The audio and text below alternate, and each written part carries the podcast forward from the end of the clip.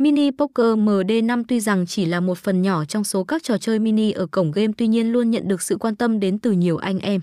Game chính là sự hòa quyện hoàn hảo giữa slot nổ hũ và bài poker thiên về chiến thuật. Cách đánh khá giống với slot machine cổ điển tuy nhiên phần tính tiền thưởng lại giống bài poker. Đây là một tựa game mà bạn sẽ cần vận dụng nhiều tư duy logic, trí tuệ của bản thân mới giành chiến thắng.